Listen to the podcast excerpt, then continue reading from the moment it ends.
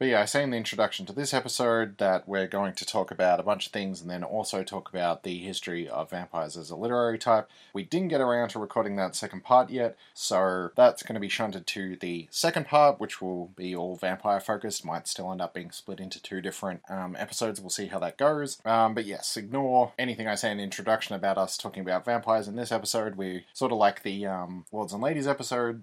We're talking about everything else in this part, and then in the later parts, we're going to go in real deep on vampires. Also, sorry for the uh, patchy audio quality the, in terms of actual sound. I don't think it's too bad, but it has been stitched together Igor style from two different recordings, and I've had to go in and cut bits and, and yeah, ba- try and balance it all. So I think it's okay, but yes, compromised recording uh, situations and time and everything means that this doesn't quite sound as good nor contain as much as I wanted it to. Um, but here it is. Our patrons have had this episode for a week now. I think in the outro it still says you get it a month in advance. We're thinking about retooling that. It's probably going to be a week in advance from now on. But yes, if you do want to get these episodes early and get the second part as soon as it comes out, do sign up there at patreon.com slash Dr. Prometheus Pod, or otherwise wait until um, we have time to do it all, I guess. Hopefully we'll be able to record it and have it out soon, but we'll see how we go. Anyway, enjoy the show. It's Discworld! It's Discworld!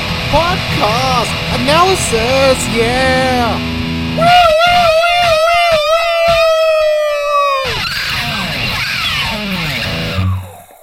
So I'm Josh, And I'm Alice. and we are the Unseen Academicals. Correct. And today we are back uh, to talk about the final Witches book, the sixth book Oh, in the Witches series. last Well, there's the Tiffany Aching ones, but we're going to do them in four years. Oh. Yeah, we're going to do them right at the end. This is the final of the like Granny Weatherwax Magrat, although she's not really in it. Well, she's in this one. She wasn't in the last one, but that these Yeah. books before they become the Tiffany Aching ones. Uh, the 23rd book in the Discworld series overall, so we're about halfway through the series at this point. Mm. Yeah, so Carpe Jugulum, wherein the Lancre witches must defend their kingdom from a malicious family of Uberwaldian vampires while in the midst of multiple identity crises. And in this episode, we are going to use the book to explore uh, the concept of the triple goddess, which we'll be revisiting. Uh, magpies, landscapes, uh, concepts of modernization and progress, and the history of the vampire as a literary type, among other things. Um, Alice, in honor of the RuPaul's Drag Race recap podcast for the final time in the Witches series, would you please name some number of things that you like and some number of things that you did not about Carpe Jugulum? okay, okay. No, no, I'm on the spot. Um, Yeah, I have just sprung this on Alice because we're in the middle of a power outage. And I have no electricity, so Poor I'm Josh. sheltering. Josh has been in my house all day while I've Yes. been working. I left my microphone at home, hence the early unseen academical sound quality. Oh. yeah. We're going back to a year ago. Okay, two things I liked. I liked Igor. Okay, Is yep, that cool. allowed? Igor was fun. I always liked Greebo. Um, and he was back, and oh, it was funny. Yeah, Can I just say it was funny? You can say it was funny. Granny was good. Granny Yeah. was good. I think Nanny's the standout funny one in this. is All her um, comments about the uh, what's his name, Oates, the priest. Yeah, I did Yeah. like it. I liked Oates. What didn't I like? Hmm. I think like we're gonna get into it when we talk about the Byron stuff. Um, as in like I liked it, but it wasn't Byron enough. You know? Oh, okay. I'm like do more. Yeah, I liked it. Okay, I so you just liked the book. I think so. I think I just liked this. Oh, this one. is good, especially after last week. Yeah, last week was awful. How are you like roughly compared to the other books? Because this Um, is um this is Maddie's probably my favourite. favourite. Oh, really? Yeah, I still like obviously Witches Abroad. That was very fun, and Lords and Ladies was very fun. But this was my favorite book to read. Like I was telling people, I was busy, so I could read the book. Right. Yeah, that's where we're at. Yeah. Okay. Because yeah, this is my partner Maddie's favorite Discworld book, Oh, which is every time I ask her like why, it's just like because vampires are cool. vampires are cool. As as I'm discovering. Josh has been on an awakening. Yeah, we'll get there. um, but it's one that's yeah, it's never really stuck with me. I've never disliked it. Well, actually, I did dislike it when I did the um, big like reread. Like I was saying, I went through them all for this. I really didn't like this book. Or initially, when I reread it, the thing I was going to say, the one thing I like about this book is the first half of the book, and the one thing I don't like about this book is the second half That's of the book. fair. That's fair. And the that first was- half is better. Right, but then I did reread it like in between Mm. when we did Masquerade and this one now, and I really liked it the second time, which is because I've gone and done all this vampire research and I'm getting a bit more of a take, but also just some of the problems I thought I had with it the first time weren't as much. I, I think I wasn't really engaging with it properly the first time. hmm For me, it's probably still, you know, midway. This is Mm. on the um, Lords and Ladies and, and Equal Rights would be the two for me, and then this is probably in the middle with Witches Abroad. Yeah, okay. Yeah, um, but yeah, I think it's cool. I think there's some cool vampire stuff going on, as we will get to at length. As for specific things I liked and didn't like about the book, um, I have one thing I liked, and even though, yes, I have said I, I like this book overall, in terms of picking things, there's lots of little things about it. Mm, there's So lots I- of little things, yeah. Yeah, I have one thing, oh, well, they're, they're called the Nac Mac Feegle. Ah, yes! um, but one thing that I, I really like about this book is Granny's crisis of confidence. Yeah. I love seeing like the bit at the start when she's all annoyed because they didn't invite her to the wedding My and she yeah but that, that is very relatable they didn't want her, yeah. and and storming off to be like fine if they don't need me It was very Josh, actually, now I think about it, yeah. Um, yes what we've discovered is that Granny is a messy bitch who lives for drama so yes I, I really like that as the premise I don't know if they quite or they Pratchett quite nails the resolution on that yeah. But all the granny stuff up until they find her lying in the cave, I think, is like pretty good, a pretty yeah, good character development stuff. Hmm. As for now, I have a, a longer list of things I don't I dislike, but they're not like book breaking things. They're just like little things where I'm like, oh, I don't know about that. Okay, let's hear. Because you've read it six times and I've read it once. I So. think I've read this one yeah three or four in times. the last week and a half, folks. So you have read. I have not read it I've six read- times yeah, in the last week. I've read it once in the last week and Yes, a half. okay. Yeah, One of the things I don't like the magpies. Mm. I don't get it. It's annoying. It just seems like something that I thought I was shoehorned in there. Okay, Yeah. I think it's a I think it's an English thing, but even then, I'm not sure. one for sorry. Uh, another yeah. thing I don't like is, uh, which we already mentioned, the Nac Mac Feegle. Really? Well, only because, I don't get them. well, they're Scottish. Yeah. Um, um, but they, they become like a whole thing in the, the Tiffany Aching books. right. Yeah. Yeah. Yeah. there. Okay. Um, and they work really well there. So it's not that I don't like them, but it's that they don't really belong in this book going back to it after having done that. It would have made more sense to just introduce them there because they're from this other place and their and their characterization in this book is very different from their characterization in the Tiffany Aching books. So they're different clans. And this is like Pratchett writes that book, uh, writes the Wee Free Men. Yeah. When's that? Wee Free Men is 2003. This book is 19, I didn't say it at the start, I think this book is 1997. okay. Is that right? No, 1998. So, yeah, like five years later, like obviously he had this idea and he put him in there because he didn't know he was going to write this other book later, but I just think because they went on to be such a big part of the Tiffany Aching series, they don't really work here and they do seem to be just like this weird minor side plot that I don't really know what they're doing there. Hmm. Um, I kind of dislike the sidelining of Nanny and Magrat and Agnes. Yeah. In terms of it does, it's this is meant to be. I said I like the premise about Granny's crisis of confidence, but then it does just become about Granny saving the day. It sort of undermines that. Yeah. Fair. And like Nanny, Magrat, and Agnes all get sent off to a different kingdom to not deal with Lancre anymore. So I sort of I didn't like that. And one thing I thought I disliked that I come around on is initially didn't like that there was no Greebo. But he was there. Right, He but was he in the wasn't. coffin. He was in the coffin. He was in the coffin. Yeah, so I was like that he's in the coffin. But He's like, I'll be in here, guys. it annoyed me because why don't you have Greebo there? Yeah. Because he's been a character in the last few books. Or he wasn't in Lords and Ladies, but he was in Masquerade. He was a huge part of Masquerade. And also, in Witches Abroad, he kills a vampire. Yeah. Yeah, he eats the vampire bat. So I'm like, hang on, the vampires are coming. Let's go get our vampire eating cat and set him loose. And he's just not in, in the, the, story. Maybe he's playing the long game. Oh yes, but then on the on the reread, I, I realized, oh, he's been sleeping in the coffin the entire time and kills the vampire. So I thought Yeah. it was a good way of having Greebo not there. Yeah. So that's one I kind of like. Um, but that's what we think about it. Unless you have anything more to add in the general discussion part. No, it's a good book. No.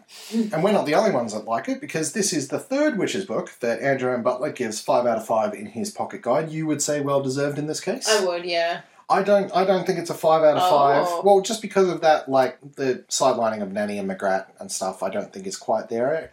I think on first reading I would have given it a three, and on second reading four, maybe four and a half. Okay. Yes, that's that's where I'd go. Um, but yeah, Butler say he gives it five out of five, and he says that not since Small Gods or Lords and Ladies has Pratchett dealt with such palpable evil, an evil which blurs the edges of what is seen as moral. and I think that's that's fair. The, the vampires are pretty malicious villains. We do have the um, werewolves who show up in uh, the fifth the fifth elephant, which is quite Mm. similar to this book, and I think it's only a few later, but they're just sort of um, what's the word like sociopathic, amoral. Whereas Yeah. the vampires, I think, are quite Immoral. yes. Yeah, they've made a choice. Um, so I would say, yeah, these are maybe apart from the um, the elves in Lords and Ladies, and I would say not until the Cunning Man in I Shall Wear Midnight, fifteen books later, does Pratchett really hit upon such an evil villain again. Hmm. Um, other reviews were generally positive. There was nothing worth writing about them. They were just like, yeah, this is a good book. I don't know if, we're, if I'm going to be keep doing the um, critical reception stuff because there's normally just not that much interesting to say. I was So wondering if like this was included in lots of books on vampires. Like, is this part of the not at all. right? This Yes. is your whole thing. Then this is where you come we in. will get. we will Nobody get do to that. Josh's article. So uh, no one do my Run, article, sit down. but um, I have sort of, sort of forged ahead without saying what we're going to do here. This is going to be a two-parter, If we're lucky. but yeah, potentially a three-parter. Though, well, okay. So the first part that we're doing right now, which is also going to be a two-parter of a one-parter because I've only written half of it because I don't have any power. Um, here we're going to talk about some general things in the book, and then um, go into the history of vampires as a literary type and their origin in the, in the literary tradition and development there.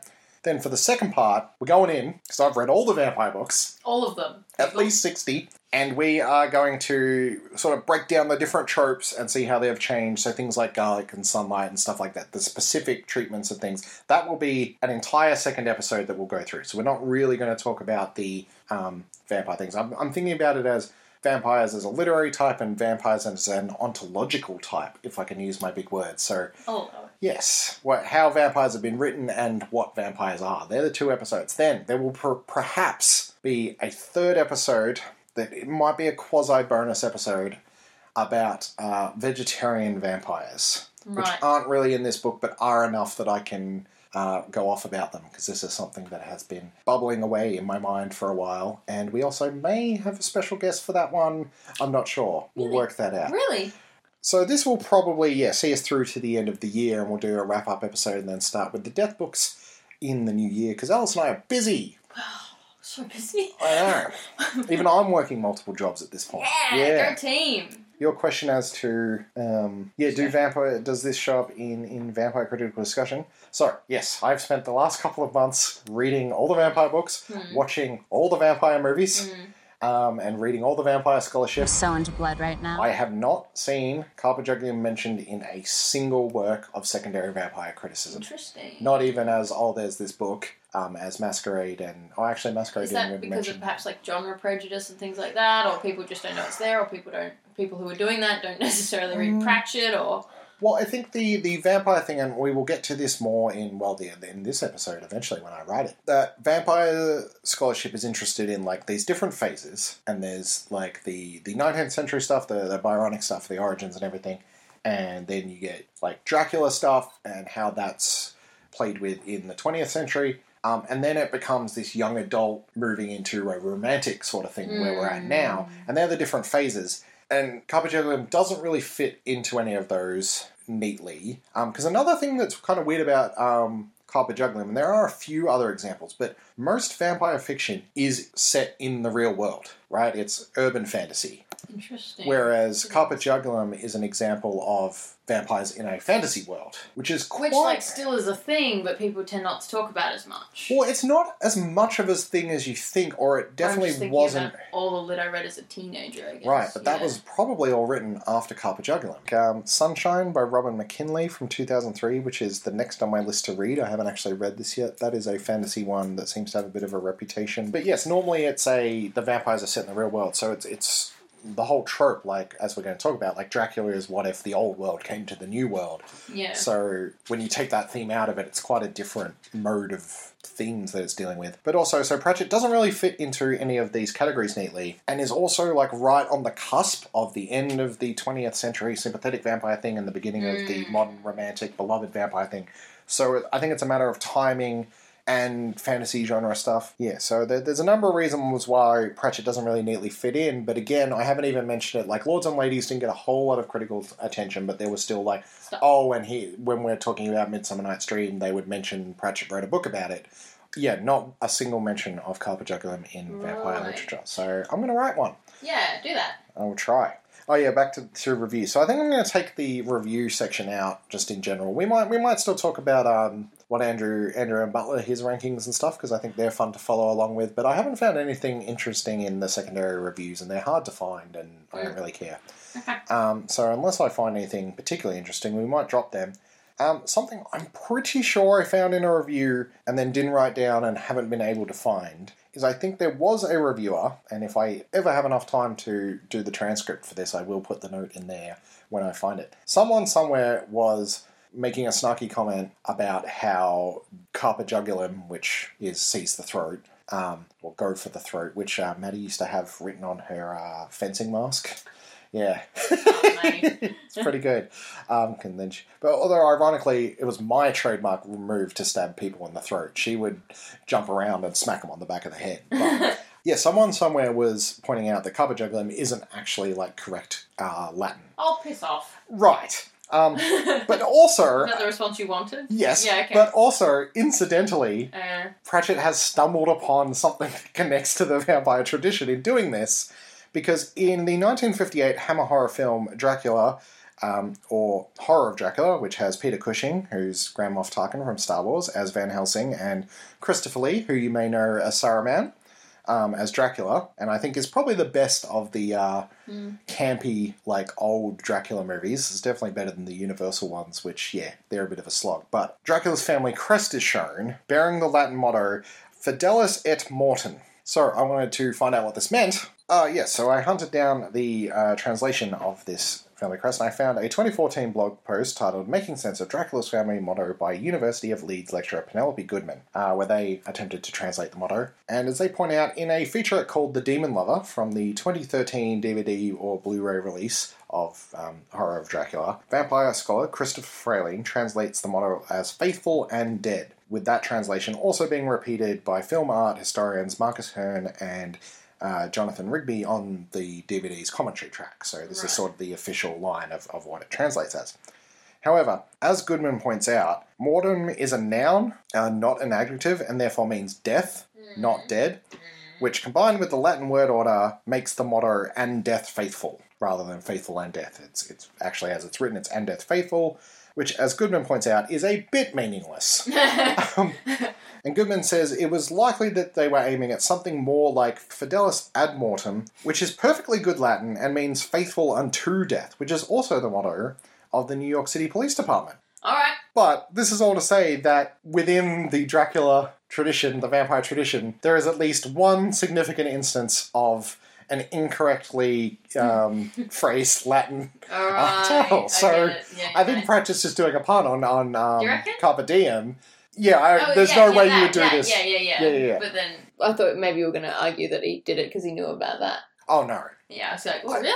no, I don't think so. But I think it's a yeah a, a coincidence that that actually lines up with something. So I thought that was interesting. But yeah, something more significant and definitely deliberate uh, to Carpe Jugulum is the treatment of this triple goddess archetype that we were talking about last episode on Masquerade. And weirdly enough, this idea of the triple goddess, the Virgin, the Mother, and the Crone, again, incidentally ties in with Dracula and the vampire tradition. Because the earliest of Bram Stoker's notes um, for writing Dracula, which you can get, there's a book of them, is the scene with Dracula's three wives, right? The three vampire women, uh, with a deleted passage in the typescript comparing them to the three witches in Macbeth. Nice. Jonathan Harker, all right, the guy they're attacking, the narrator in that section of Dracula, uh, remarking, For I feared to see those weird sisters. How right was Shakespeare?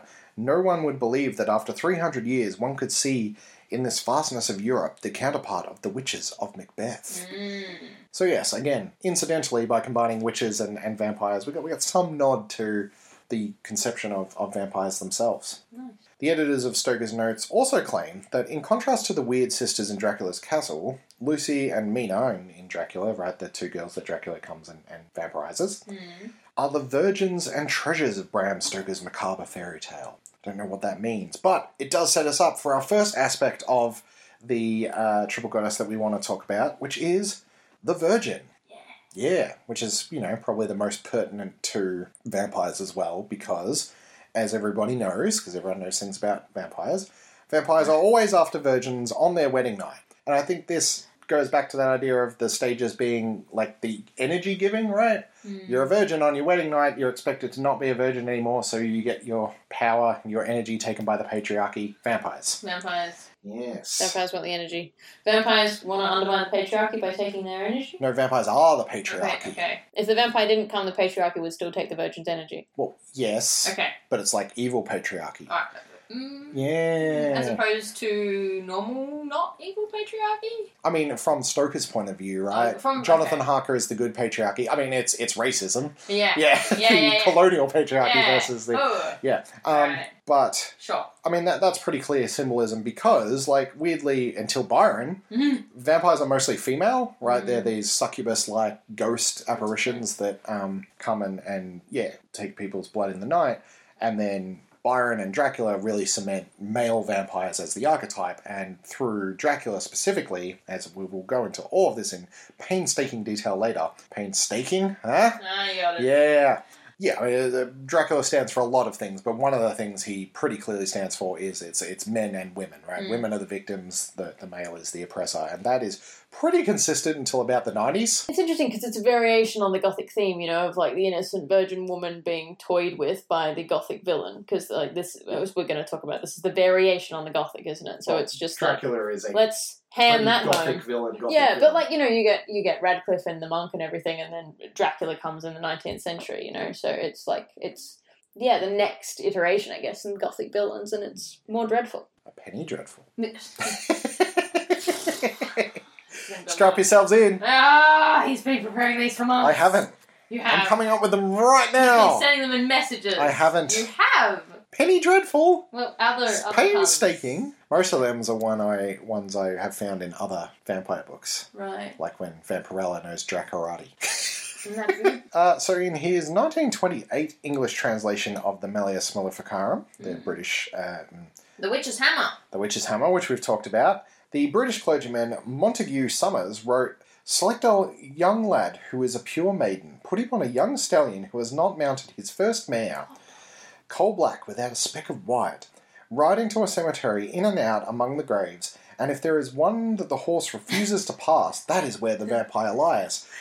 So What if the horse is just picky? is um, male human and uh, horse virgins being used to detect vampires. Holy moly. But it also recalls, right, the idea that the virgin is the only one who can tame the unicorn, which was Mm. Granny's role in Lords and Ladies. Which I think I said in the lead up to this, oh, there's a lot of stuff in Carpe Jugulum that sort of undermines this idea of Granny as as the virgin crone. Yeah. Um, but I think I was getting it all mixed up because it's really the intimation that she's a virgin comes from Lords and Ladies. Yeah. Um, but I still think it's there, as we'll. Yeah, yeah. I was when I was reading it, I'm like, oh, like this one, it does. It's implied. Yeah. And I, and I think there's something to that in that Granny is so powerful because she is a crone who has not had her energy sucked Yeah. by um, by the patriarchy, by losing her maidenhood. But then there's something there that plays into these ideas of like like vampire stuff is well don't don't sleep around because you'll lose your purity, right? Mm. That's the Carmilla stuff, you know, um, don't experiment sexually, Mm. otherwise you'll lose your purity. So there's something about um, Granny that like is subverting this trope that she's the virgin crone, but is also reinforcing these kind of I don't want to say prudish, but Hmm. puritanical, Um, um, traditional.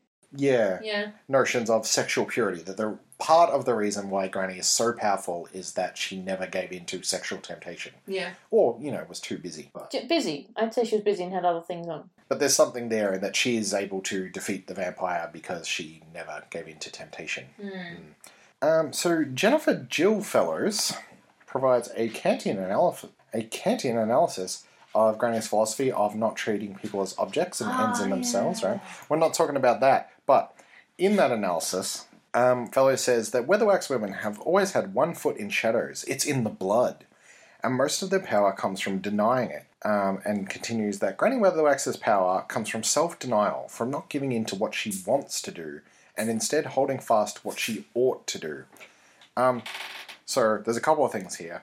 One is that emphasis of wants and oughts, which are written in italics. So uh, Fellows is emphasizing these. So if we apply that to the virgin thing, right? She wants to have sex, but she ought not to. Not to.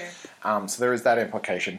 But Also, there is um, the idea of it being in the blood, that there's also this heritage angle, which we've mentioned a couple of times, but here's where you get it, right? You get the familial conne- connection to Black Aliss, you get the idea of Granny's blood itself being powerful, in contrast to everything that was sort of undone and subverted in Equal Rights, where Yeah. the series starts. Yep.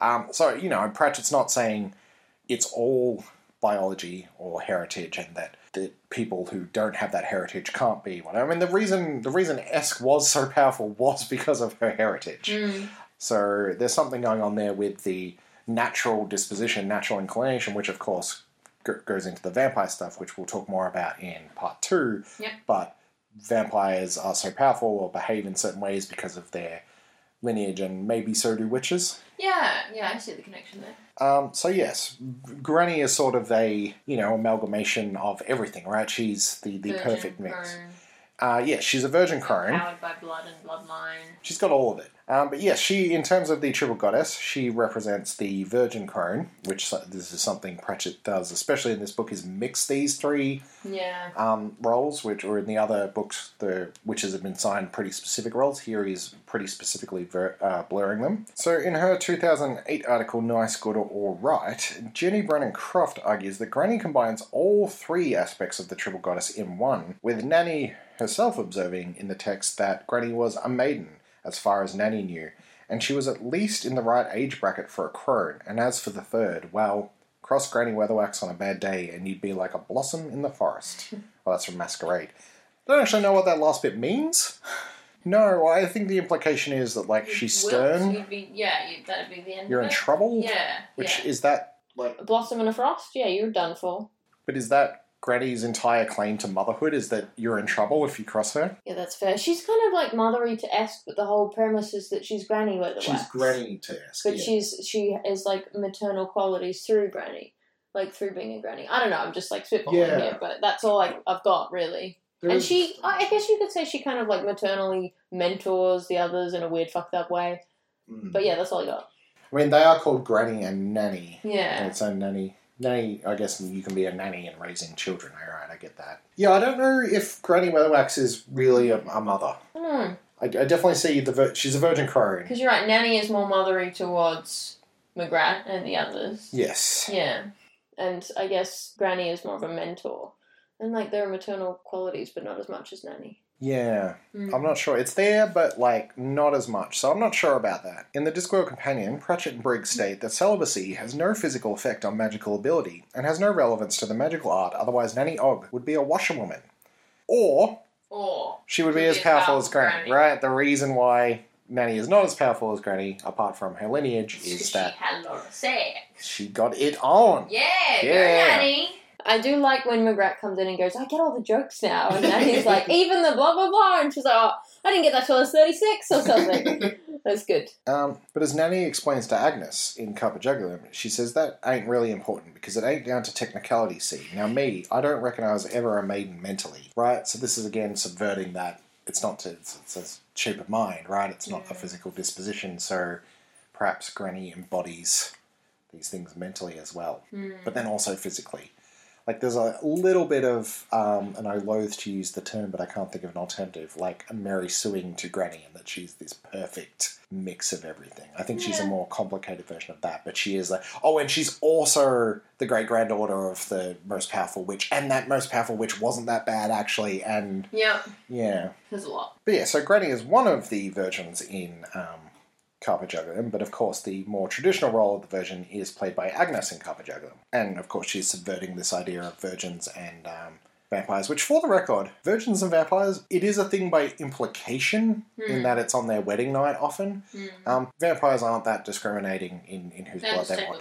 they. Right. Yeah. Um, it just coincidentally happens to be virgins all the time, but I, I haven't come across anything that stipulates you must have virgin blood. That Mm. seems to be something that's picked up. But as Tansy Rayner Roberts writes in Pratchett's Women, she writes that upon revisiting Carpe Jugulum, she discovered to her surprise it was now her favourite Granny Weatherwax book, mostly due to the treatment of Agnes, writing that Vlad spends most of the book trying to seduce Agnes, and there are implications of a quieter and less showy potential romance between she and Oates. And um, celebrating romantically desirable fat women in fantasy fiction for the win. Yay! She also writes Considering the thematic importance of Agnes's weight in Masquerade, it's refreshing that it's not remotely relevant to Carpe Jugulum. The only time her fatness e- is even referred to is when the bitchy female vampire Lacrimosa uses it to insult her, and that tells us a lot more about Lackey than Agnes. And I agree with this, but I still think the fat jokes in this book are a lot. Yeah, there are a lot. It's not just that. It's there's a lot of fat jokes, Yes. whether it be about Agnes or other stuff. Yeah. Yeah.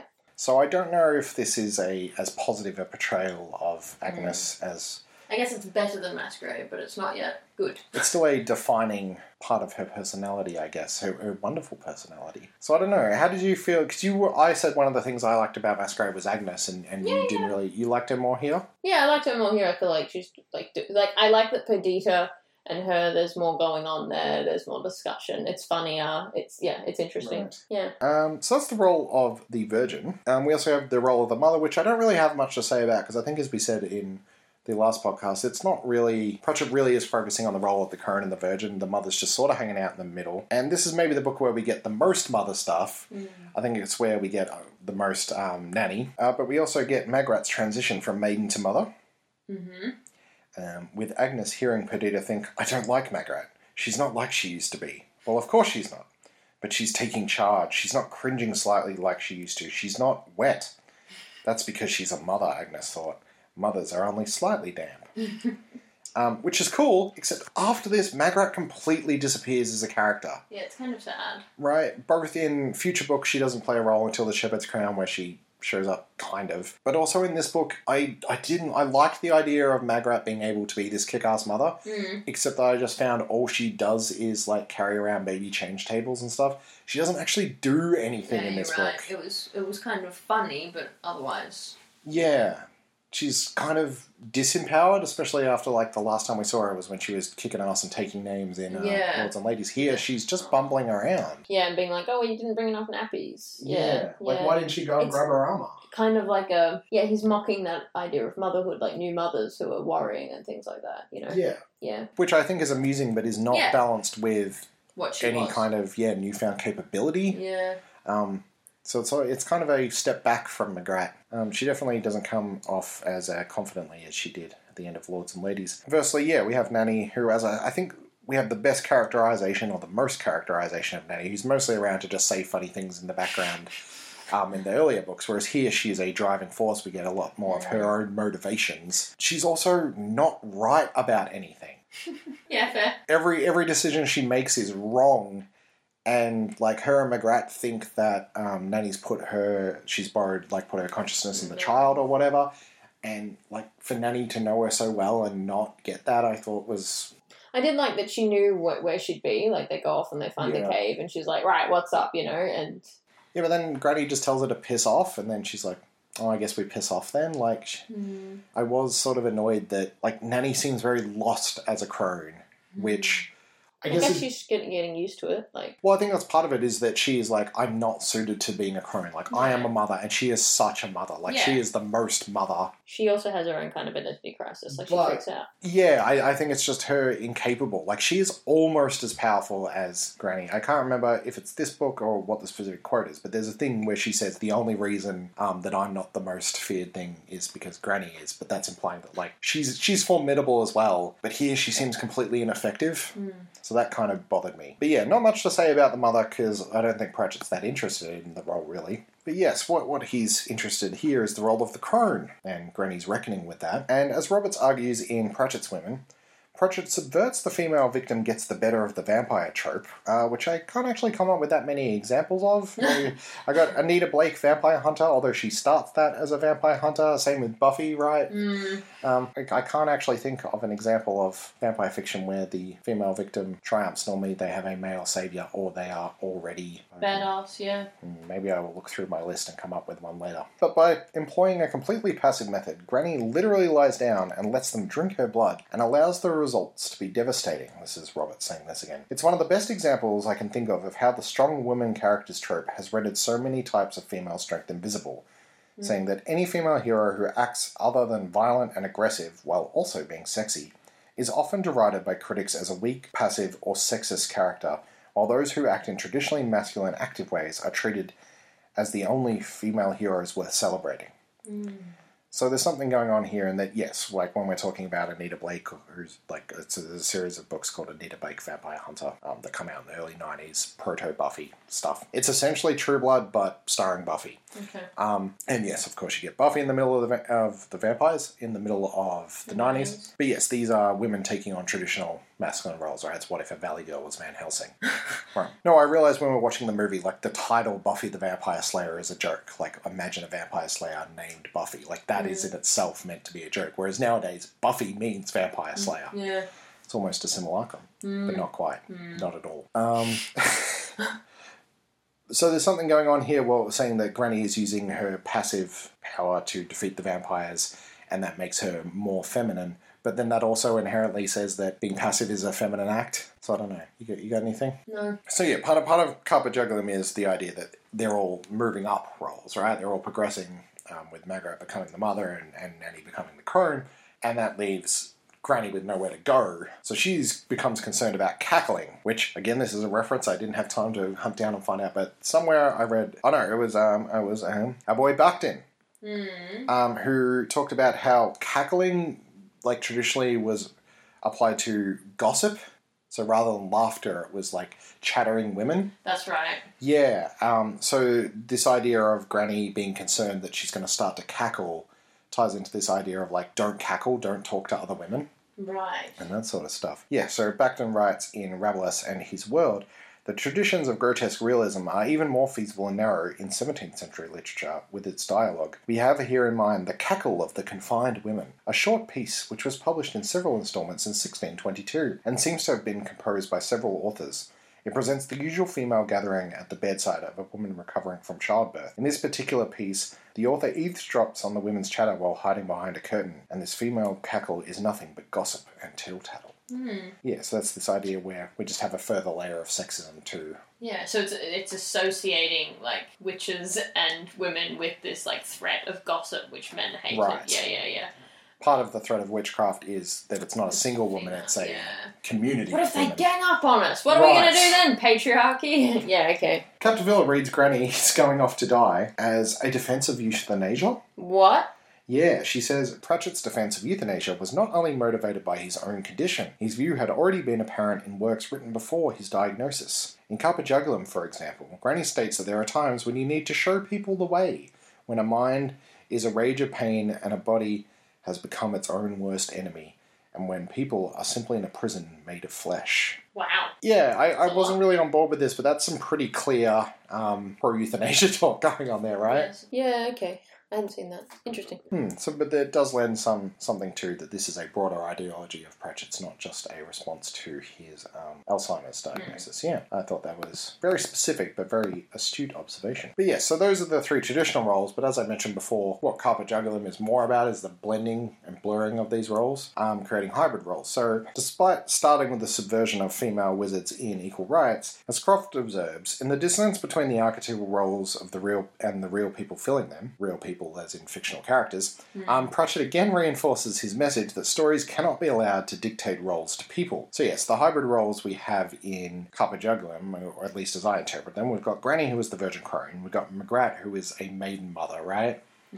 Um, we've got Nanny who's the mother crone. Does that Yeah, that checks out. that checks out, obviously. But as Lorraine Anderson observes in her 2006 master's thesis, what, uh, which which is which, the role of Tiffany Aching, which we are going to talk about briefly here, this is Okay. Granny's future apprentice, is more complicated. She appears at first to be the waif, yet is too powerful for that. So this is like Magrat being a, a wet hen. She is more the precursor of the ice cream stereotype, powerful and unattainable, and writes that it will be interesting to see what Pratchett does with her in future novels, if she shows up again. Perhaps she will repeat Granny's maiden to crone transition. Mm.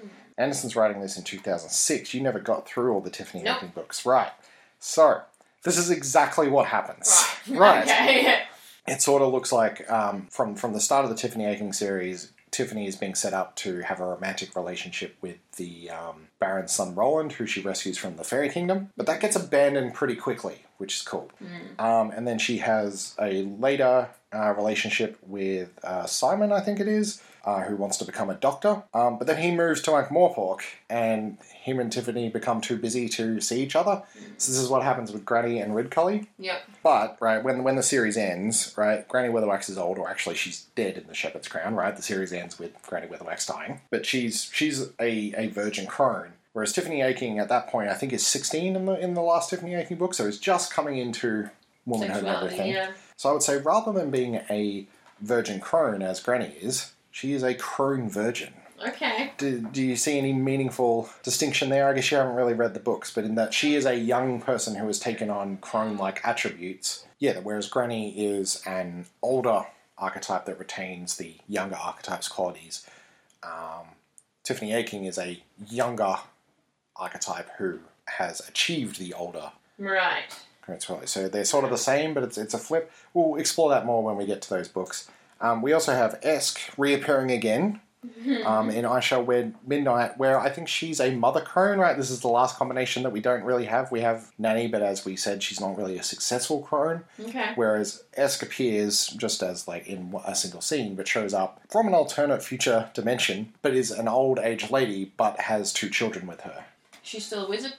Yes, Okay. yeah, but they're, they're meant to be. I, I think I said Simon before was Tiffany's um, love interest. Isn't Simon the name of S love interest in Equal Oh, yeah. Rights? Preston. Preston is uh, the guy who's the doctor who Okay. Tiffany. Yeah, no, it's, it's implied that Esk and Simon moved into a parallel dimension and running up and down the corridors of time having kids. Um, but yeah, she appears very elderly but is raising children because she's out of time, right? Mm, Yeah. Cool. It's pretty cool. I do like I Shall Wear Midnight. Um, but the point of all this is that people are complicated and don't fit arch- archetypal molds, which I think is what Pratchett's clearly, the statement he's clearly trying to make in this book Mm. as his final statement in the Witcher series. He's played around with these molds and at the end goes, but that's not how it works, right? This is part of the idea of um, stories telling you how to live your life is that you don't have to fit these Yeah. archetypes. Yeah, so before we get into the exploration of vampires, there's a couple of things I want to talk about and a couple of things I don't like. Because the first of these is, is the magpies thing. So you didn't get this either. Yeah, because it is it is an English thing, like one for sorrow, two for joy, you're meant to count them, and like it is an Right. omen. Because I had never heard and have never heard, with, with one exception of this, outside of the context of Carpe Jugulum. But you had. Yeah, Okay. Because I just, I was like, what is this magpie thing? yeah, it's a, it's just the thing. You count the magpies. Right. Mm. And of course, I realize there's a joke is count to magpie. Hmm. Yeah, I didn't get that. Oh, Yeah, yeah, but I did. I did get that now when I when I wrote it down. I was Okay. like, oh, you count the Yeah. magpie. But again, I feel I like guess this it was is- like you're meant to count the vampires. I don't know. yeah, it's just like it's like a, a Seems mixing lazy. of. It does, um, and it's not really a thing. Yeah, I mean the the association of the vampires with magpies in this book is like a play on um, the association with wolves and rats and things in Dracula and other vampire stuff. okay. Um, there is one other book uh, where vampires are specifically said to be able to transform into birds, and that is Stephen King's Salem's Lot. So there you go. There's going to be a lot of this of me just dropping in. By the way, In he's this read book. yeah, yeah, yeah. Yeah, yeah, yeah. Um, so that's the first of those, and also just a, a personal story. So when I when I started rereading this in preparation for the podcast, like the day I started rereading this because we used to live in Scoresby, Mm. where the football team is the Magpies because there's magpies everywhere, right? And we used to have like magpies all over our front lawn, and Shelley would go out and try and fight Get them, the and I was like. No, Shelley, they're twice your size. They will kill you Mm. with their tongue claws. But so I used to see magpies all the time. Then we moved to the new house, didn't see any magpies. The day I started rereading this book, I look out the window, magpie lands on the balcony and stares at me through the window. One for sorrow. One for that's a vampire, come and fuck me up. Um, but Pratchett and Simpson actually talk about magpies a bit in the folklore of Discworld, saying that magpies' reputation as thieves is connected to the Italian composer. Do you want to do this one? Gioacchino. Gioacchino Rossini. His opera, The Thieving Magpie, where a woman is sentenced to death for stealing a silver spoon that was actually stolen by a magpie. Um, but Pratchett and Simpson write that it is said that they will even fly down to hell if there is a bag of gold to be found there. To which I respond, who says? Who says? Come on, citations needed. Who says vampire uh, magpies will fly down to hell? Not me. Mm. Not anything I've looked at, and I know a lot about Yeah, you're hell. person. You haven't come across magpies? Never, not once. Not even in Spencer, which is, you know, a big compendium of lots of symbols and what they mean. But yeah, we have this rhyme that you've heard that I haven't. But the oldest known version, Pratchett and Simpson Clean, in the folklore of Discworld, is from 1780 in Lincolnshire, which has uh, three for a wedding and four for a death. One for sorrow, two for joy, three for wedding, four for death. Um, wow, you know this. Yeah. It's just baffled me for years. I'm like, what is that weird magpie thing in Carpe Jugulum? Yeah. yeah. Um, but alternate versions given by Pratchett and Simpson in the Folklore of Discworld include seven for a witch, which I just thought was interesting since we had the equal rights seventh son thing. Yeah. Of course, she's the eighth son, so it's eight for a wizard. So maybe seven for a witch, eight for a wizard. Who knows? Who's ever seen eight magpies also at once? oh, in, in Scoresby Alright. on the front lawn, yeah. Okay, sure. Yeah. And the other one they have is uh, five for heaven, six for hell, seven, and you'll see the devil himself. I'm gonna go collect some magpies. I have questions. Right. Well, I thought this like you've you've gone down the numerology path, right? Mm. So, but this is biblical numerology thing Mm. where five is heaven, six is hell, Seven is. seven. You'll Well, see seven the devil remember was the elements plus Yeah, the Trinity. but I don't know why you see the devil himself. Oh, No, I mean I know it because um, of Slipknot's Heretic Anthem, which of course says if you're five five five, then I'm six six six because they're badass. All right. But I'm not sure where the seven comes into it. I don't know what seven means. It's just a number. You know, it's it's the number. Aware. you know, it's the number everyone picks to mean things. Yes, but last time you had a whole explanation. You Yeah, got nothing here. No, I think it's just a good number. What? Like if I say pick the best number One of the between. best nine digits for sure. If I say pick pick the best number, how many Best people do you reckon are going to say seven? No, not many. I think people avoid seven because it's like lucky seven. You got to try and be individual. Really? So you think people double guess themselves? There's a whole psychological game Just the on. idea of having a favorite number. Mine's nine.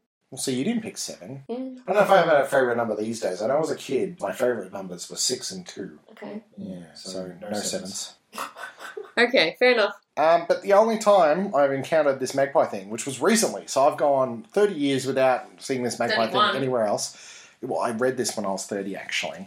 Um, 30 and a half. There is a reference to magpies in the second Once and Future King book, The Witch in the Wood, from 1939, Okay. um, in which King Pellinore tells the Round Table Knight Palamedes he saw seven maggot pies, this is magpies, seven maggot pies flying along like frying pans. How do you fly like frying pan? Surely flying frying pans fly like magpies. Yeah, I don't get it, but that's the quote. All right. Sure. Sure. Sure. Good, yeah. Who am I? flying along like frying pans, reciting one for sorrow, two for joy, three for marriage, and four for a boy. So seven ought to be four boys. When fantasizing about having started a family with the Queen of Flanders' daughter Piggy. So there's something there about seven ought to being four boys. I thought you might have something to say about um, the magpies and the numerology, but you don't. I might have a theory about why the magpies are important. Because, right, the whole point is that the magpies are trying to subvert kind of superstition. People think they know things about vampires and they're trying to subvert that. And all throughout the book, they're counting magpies and they're being like, oh, it's one for, oh no, it's two for, oh, it's three for, so maybe the There's two are. Yeah, they're trying to, like, the superstition is at play and people trying to interpret reality through it, but actually it's not right. That is a really interesting tie-in to something we're going to get to shortly about quilting master signifiers. Okay. But yes, that is the only time I've come across this magpie thing outside of Carpe Jugulum. So Um, hit. How do I put this in a way that demonstrates my disdain? The the YouTubers. that before. the YouTubers that be writing the books, whether they be ghostwritten or not, they're back, right? So Zoella has just written a book with someone else, and they're they're gothic. I don't know who these people are. Oh, people will know. But the first they're doing it on the Magpie thing. It's the first one's called One for Sorrow and then Two for Joy, and they come up on my radar because my best friend is doing a publishing course, and we both scream endlessly about the fact that YouTubers are topping the you know the book selling charts at the moment. But it's like a gothic blah blah blah with about superstition and stuff. But yeah, the vamp- the magpies are there, so. Uh, yeah, it's a thing. It's a Okay. thing. Yeah. We also have, I think this is the third one now, an incidental connection, perhaps, to the vampire tradition, just through something randomly Pratchett's put in the book. Okay. So, in his article on Dracula and the anxiety of reverse colonization, Stephen D. Arata observes that Van Helsing writes that the vampire is the unavoidable consequence of any invasion. He have followed the wake of the Berserker Icelander, the devil begotten Hun, the Slab the Saxon, and the Magyar, Mm. which is spelt with a Y. So I'm just looking at that word, going, that looks like magpie with a Y in the Pratchett book. And magpies are often known for kind of like pilfering things or getting in the Mhm. way. So maybe there's an association between vampires and magpies right, that they're Pratchett's stealing trying things. to do. Yeah, yeah. But the Magi, which yes is like one letter away from magpie with the Y, um, is a member of a people who originated in the Urals and migrated westward to settle in what is now Hungary in the 9th century AD. Hungarian vampires. Right, that's where Dracula and everything's meant to come from. So it's just, like it's this idea that Dracula comes from these invading warrior people. Because yeah, there is implication. Because Transylvania is Romania, but I think he's just referring to that general area. Okay. Stoker's sources for in his notes to Dracula also include the Reverend W. Henry Jones and Lewis L. Kropf's folk tales of the Magyars. So there may be Something. Something. There's something. there's something going on there, but I don't know what it is, and it might be incidental. But yes, this is just another way that Pratchett's maybe hit on something to do with Dracula. Yeah. So another thing that may or may not be going on in Carpet Dragon, I'm not sure. I'm going. I want to get your expertise on this, Alice. Hmm. Is um, this treatment of Gothic landscape? Uh, so the influential fantasy critic and one of the uh, editors of the uh, Terry Pratchett Guilty of Literature collection, Farah, Farah Mendlesohn, um, in her book uh, Rhetorics of Fantasy, she calls Ann Radcliffe's The Mysteries of Udolpho from 1794, uh, which you've read and I have not, because it's so big.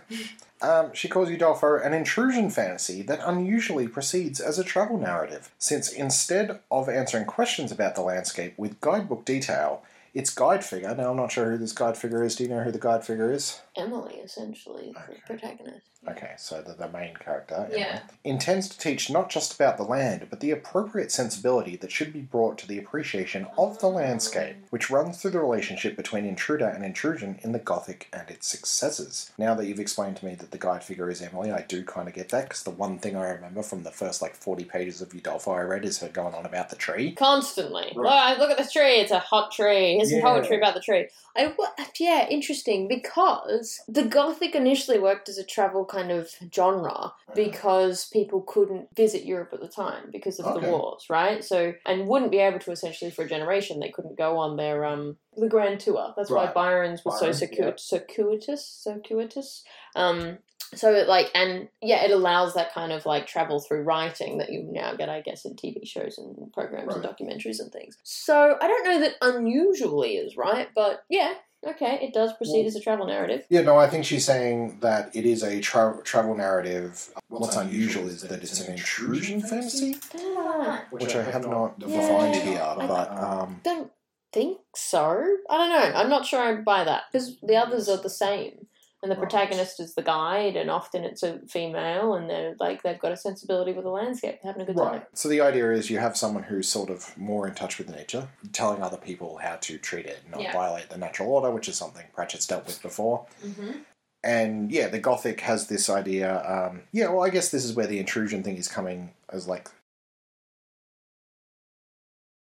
I mean, like with uh, Hamlet, right? You've got Mm-hmm. the the uncle being the unrightful heir, so it's this intrusion upon the natural order, maybe. Corrupt in the state of Denmark. Right, that's the line. Yeah, something like that. Um, so Mendlesohn argues that for a landscape to become wild, um, as it does in Gothic fiction, what is impressed upon it or dug up is a belief that the civilized exterior is merely a mask, questions answered in ways that tantalize with hidden knowledge.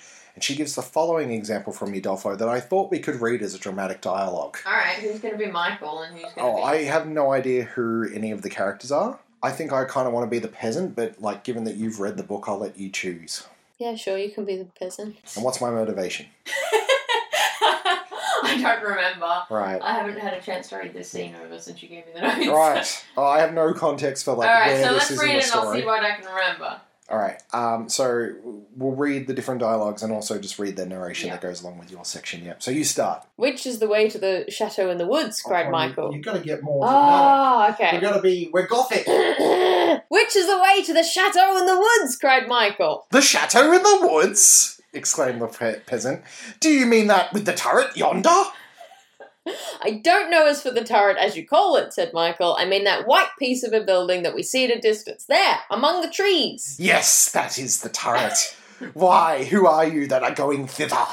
said the man with surprise. Saint Aubert, hearing this odd question and observing the peculiar tone in which it was delivered, looked out from the carriage. We are travellers, said he, who are in search of a house of accommodation for the night.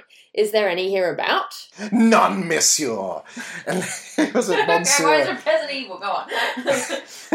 Because he's a creepy peasant. None, monsieur, unless you have a mind to try your luck. Yonder, replied the peasant, pointing to the woods. But I would not advise you to go there. To whom does the chateau belong? I scarcely know myself, monsieur. It is in- uninhabited then? No, not uninhabited. The steward and housekeeper are there, I believe. On hearing this, Saint Aubert determined to proceed to the chateau and risk the refusal of being accommodated for the night. Right, I know where this is from now. Uh huh. This is at the start of the book. I told you that's like a hundred pages of them just wandering around a fucking forest. That's I got halfway through that. and essentially, that that that's it. They're trying to find somewhere safe to rest. Let's let's just make it simple, and that this is them finding the place. Right. On, yeah, and they're like the chateau. I had no idea what this is. I just put it in there. I thought it would be fun to read, but I have actually worked it out reading that Okay. because weirdly, I've unlocked this through my weird evil peasant voice. Mm. Because I went to a weird gothic creepy man by he's default, not creepy. right? He's just Right. a peasant. But Yeah. because Mendlesohn then writes, she gives this as an example of scenes that were quote imitated and refined by many horror writers and later parodied, as in Terry Pratchett's Carpet Here Juggler. That's why I put it in there, the Carpet Juggling reference. Now I didn't get it, but having it. just read it, this is the don't go near the castle. right. Yeah, this yeah, is yeah. people telling people not to go places. Which I read it as just like it's just saying don't go to the castle. It's not a big deal, but yes, it is a big deal. Right, Yes. right. Um, because it's it's like all the other things we've talked about. You know, um, uh, Frankenstein as the scientist, he's turned into the crazy scientist later. All becomes a parody after the fact. Like the actual gothic horror things become parodies. Yes. Yeah. Whereas. It's a it's a notable thing in all of Radcliffe's novels that it's kind of like in Shakespeare, the peasant is always the like the village idiot kind of thing. Yeah. Yeah, they kind of it, there's a class mockery going on. Because I, I haven't read it, but like this is a safe place they go to in Udolpho. Mm, no. At first. Yeah. Right. So there we go. Dracula's, Udolpho, Pratchett, we brought it all together. Boom. Um, yes, we also have the Gnarly Country, continuing on this idea of the landscape and, and stuff, which changes to reflect the mood and attitude of its observer. Which I went, that's quantum. Pratchett's all about quantum. This is, yeah, landscape that is determined by the observer. However, in her essay on the witches from the Guilty of Literature collection, Karen Sayer considers the Gnarly Country a reflection of the notion that nature comes from culture, and that any landscape we pass through is overlaid with socially constructed ways of seeing, which shape our experience. Yeah, I guess. Yeah, this is one of those things where it's like it's there, but I don't know if that's what he was saying. Right? The idea, because it's the scene where Agnes has to, she can't cross it, but Perdita can. Yeah. So I think this is about like self belief rather than nature culture. You're right. I'm thinking of the time I was stranded for a night in Slovakia and how Oh, I. yeah. There was a peasant going, "Oh, let's go to the chateau with the turret." It was terrifying, but it probably wasn't. You know, I was projecting, um, both me and culturally. You know, yeah. So yeah, not, not much to say. I mostly wanted to bring that up uh, just so we could do a dramatic reading of Udolpho, but um, We did. it- we actually unlocked something about the text.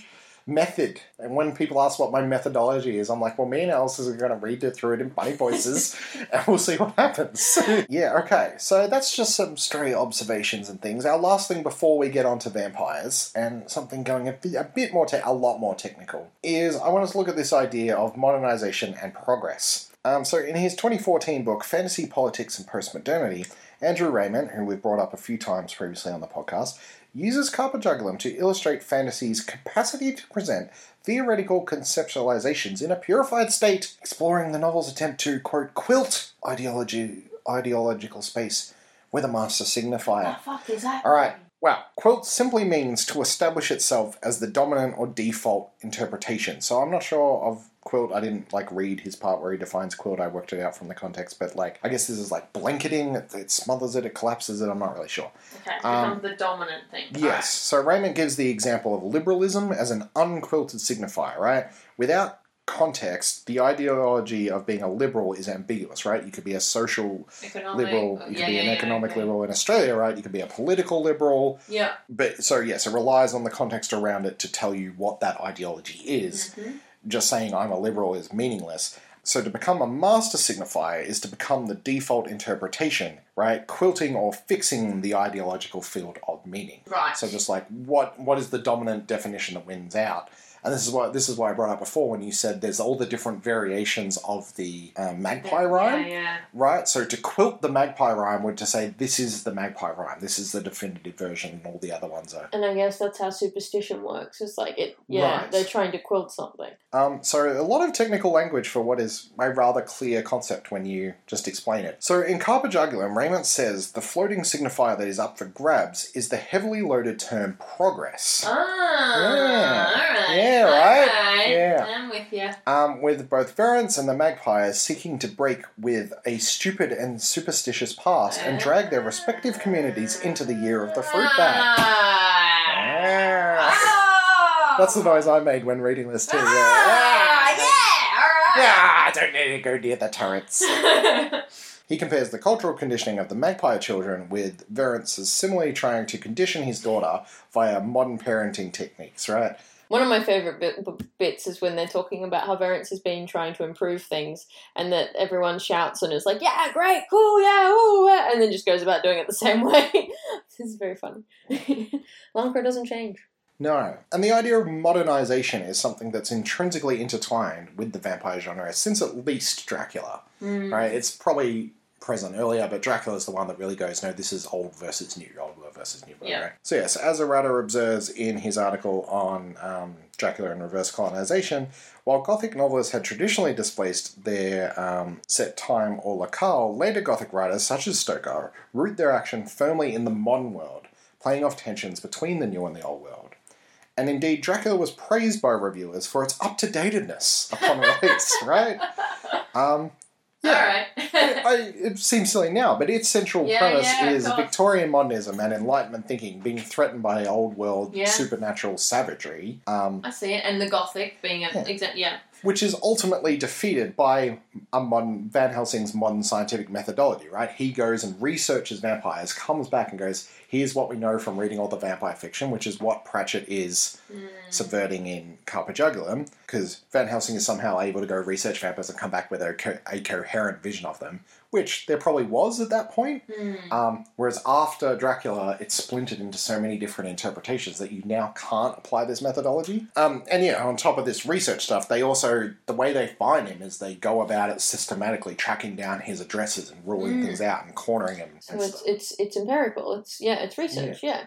Um, yes, it's the empiricism versus superstition. Yeah. Again, we have playing off Get in 'em. Carpe Jugulum. Yeah, conversely, as Arata observes, Dracula's physical mastery of his British victims also begins with an intellectual appropriation of their culture, which allows him to delve the workings of their native mind. Right? So when Harker first gets to uh, Castle Dracula, he observes Dracula's expertise in life and customs and manners. And Harker, Harker is, is- like, he's like, he's there there as as the the, um, um, real estate agent. Dracula's Dracula's essentially essentially brought him there to study study him and test how well he blends into British society. into society. Yeah. So Dracula, Dracula is is also also systematic. systematic. Dracula is also seen reading an English Bradshaw's Guide, which is train timetables, which both the Harkers, Jonathan and Mina, are also obsessed with, which is foreshadowing in that they track Dracula down through the timetables eventually.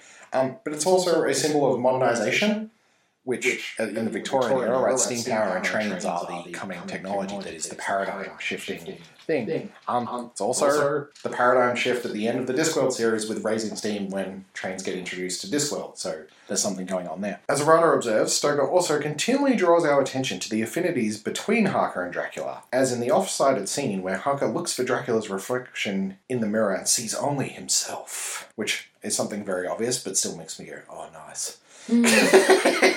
and also maybe explains why vampires don't have reflections, because outside of Dracula, that's like kind of not a thing. Mm. It's in some things, but it's not there as often as you think. And I don't really know why it's there, but then I'm like, oh, it's there so Harker could look in the mirror and see himself. Yeah, I think a lot of people do just read it as this old world versus new world thing, but it's like the old world is taking on the new world, which is what's happening in Carpe Jugulum, right? Yeah.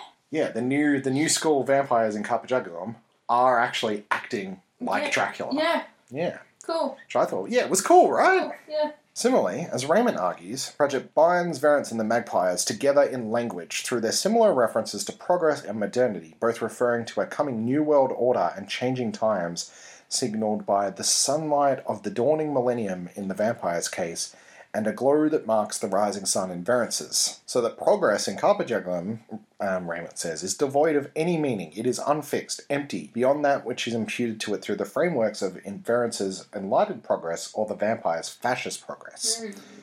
And that although they seek similar goals, their methods are very different.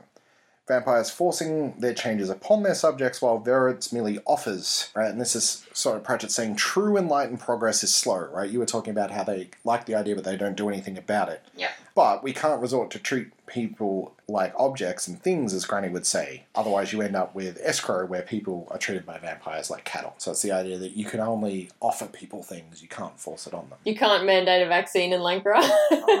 no, you couldn't. know, you couldn't. Yeah, the only um, I was bitching about this uh, tell us on our work walk earlier, but the only uh, reference to something similar like this, like the vampires voluntarily taking attacks on the people, actually comes in the 2004 film Van Helsing, uh, where vampires only kill twice a month, and Van Helsing coming in and killing the vampires upsets the balance and brings revenge upon the town. So, I mean, that is an example of something that happens after Carpe Jugulum, so it's possible that that scene was influenced by it. I'm not sure. Escrow also reminded me, though, of Omelas from Le Guin's 1973 short story, The Ones Who Walk Away from Omelas. Are you familiar with this yeah, I know the house? story. Because, yeah, or do you want to explain the, the story? It's a town where no one feels pain and everything's awesome. And it's because there's a child who's like kept in a cave or something and feels the pain for everyone. And Yep. her name is Omulus, and everyone. I think the town is called Omelas. Oh, right. And there's a kid who feels all the pain. Yeah. And essentially, by looking away, everyone else is able to be pain free. What am I Yeah. missing? There's a bit I'm missing. Uh, you're missing the bit where people walk away. People- it's, it's in the tunnel. Thank you. yeah, Omelas is the ideal utopian community where everyone's happy, but and it there's no the mechanics to it, right? Yeah. It's complete allegory. But the only way they're able to achieve this is if a single child is permanently tortured, and everyone knows this is happening. But if they don't say anything about it, everyone else keeps getting to be happy. So it's you know the greater good utilitarian stuff, right? Greatest good for the greatest number. And yes, the ones who walk away from Omelas, the title of the story, are the people who decide no, this is wrong. That's right. Yes, that's the right? important bit. yeah, it's it's very basic um, utopian, like you know, someone's utopia is someone else's dystopia sort of thing. But yeah, it reminded me of that, where everyone in escrow is like, well, everything's fine if we just sacrifice children to the vampires once a month, right? yeah. But like maybe that is better than the Magpyrs coming in and murdering everyone. From a mm-hmm. utilitarian perspective. Maybe it's not one or the other, because as Granny Weatherwax says, there's no greys, only white that's got grubby. Right, but this is also the third or fourth example to that weird White Knight story. But I, so I really do think this is a thing with Pratchett. I think he's specifically referencing this story over and over again. It also recalls Granny's debate with Mrs. Gogol in Witches Abroad. If you remember, she told her, You can't make things right by magic. You can only stop making them wrong. We're the kind of godmothers that gives people what they know they really need, not what we think they ought to want. Mm-hmm. Emberella's got to find out for herself with no interference from anyone. No more stories, no more godmothers, just people deciding for themselves, for good or bad, right or wrong. So to me, that's Verence going, here's sewage systems. you can have them, but I'm not going to make you have them. Whereas the vampires are going, get some sewage systems up here. Which also means, like we were talking about the poor treatment of Miss Gogol which is Abroad, she's now the vampire analog. Wow. Although there, there is a different context here, right? Because we were very critical of Granny saying this in that book, but that's because they were going into someone else's kingdom and telling them how to run it. Um, so there was an imperial colonization context here, whereas here Granny is talking about her own kingdom. Mm-hmm. Well, yeah, the other thing here is it's freedom is the unquilted. signifiers. Right. What does that actually mean? Yeah, okay. okay. Is it freedom from or freedom to, Yeah. right?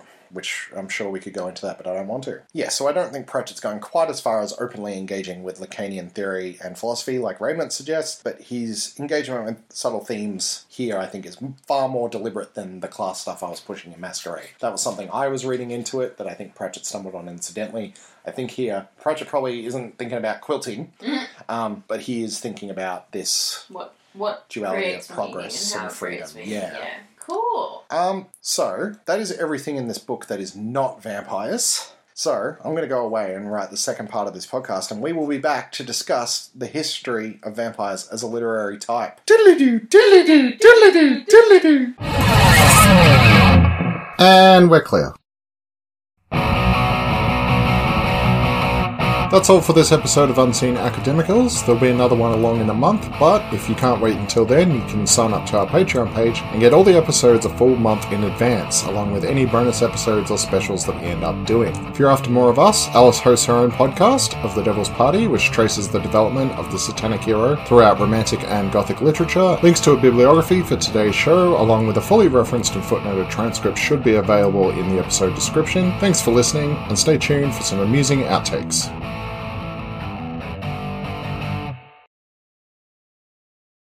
Get the fuck out of here, Gioachino Rossini. that one's for Maddie.